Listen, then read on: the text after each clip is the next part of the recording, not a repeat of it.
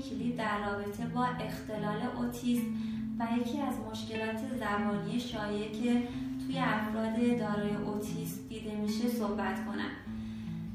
اوتیسم همونطور که اکثر مخاطبین ما می‌دونن یه اختلالی در جریان شبکه‌ای شدن سلول های عصبی.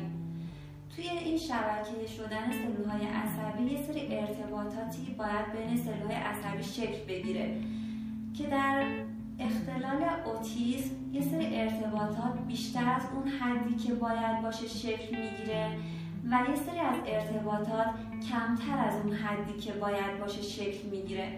نتیجه این میشه که باعث میشه ما یک سری رفتارهای بیش از حد یا یه سری کمبودهای رفتاری توی این بچه ها ببینیم یا توی این افراد داشته باشیم. یه سری از رفتارهای بیش از حد رفتارهایی که کودکان یا افراد دارای اوتیسم بیشتر از سن تقویمی خودشون نشون میدن. فراتر از سن تقویمی خودشون دارن. مثل توانایی بالا توی موسیقی یا توانایی بالا توی نقاشی طراحی و خیلی از توانمندی های دیگه.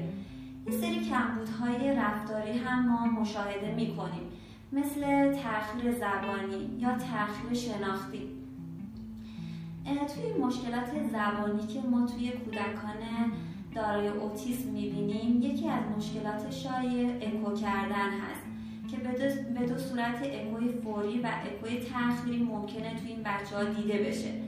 اکو یا همون تکرار توتیوار جملات و کلمات که توی این بچه ها دیده میشه یکی از مهمترین دلایل اون درک پایین هست. یعنی بچه که درک مشخصی از اون کلمات و جملات نداشته باشه ناخواسته اون اکو توی اون بچه بیشتر و بیشتر خواهد بود.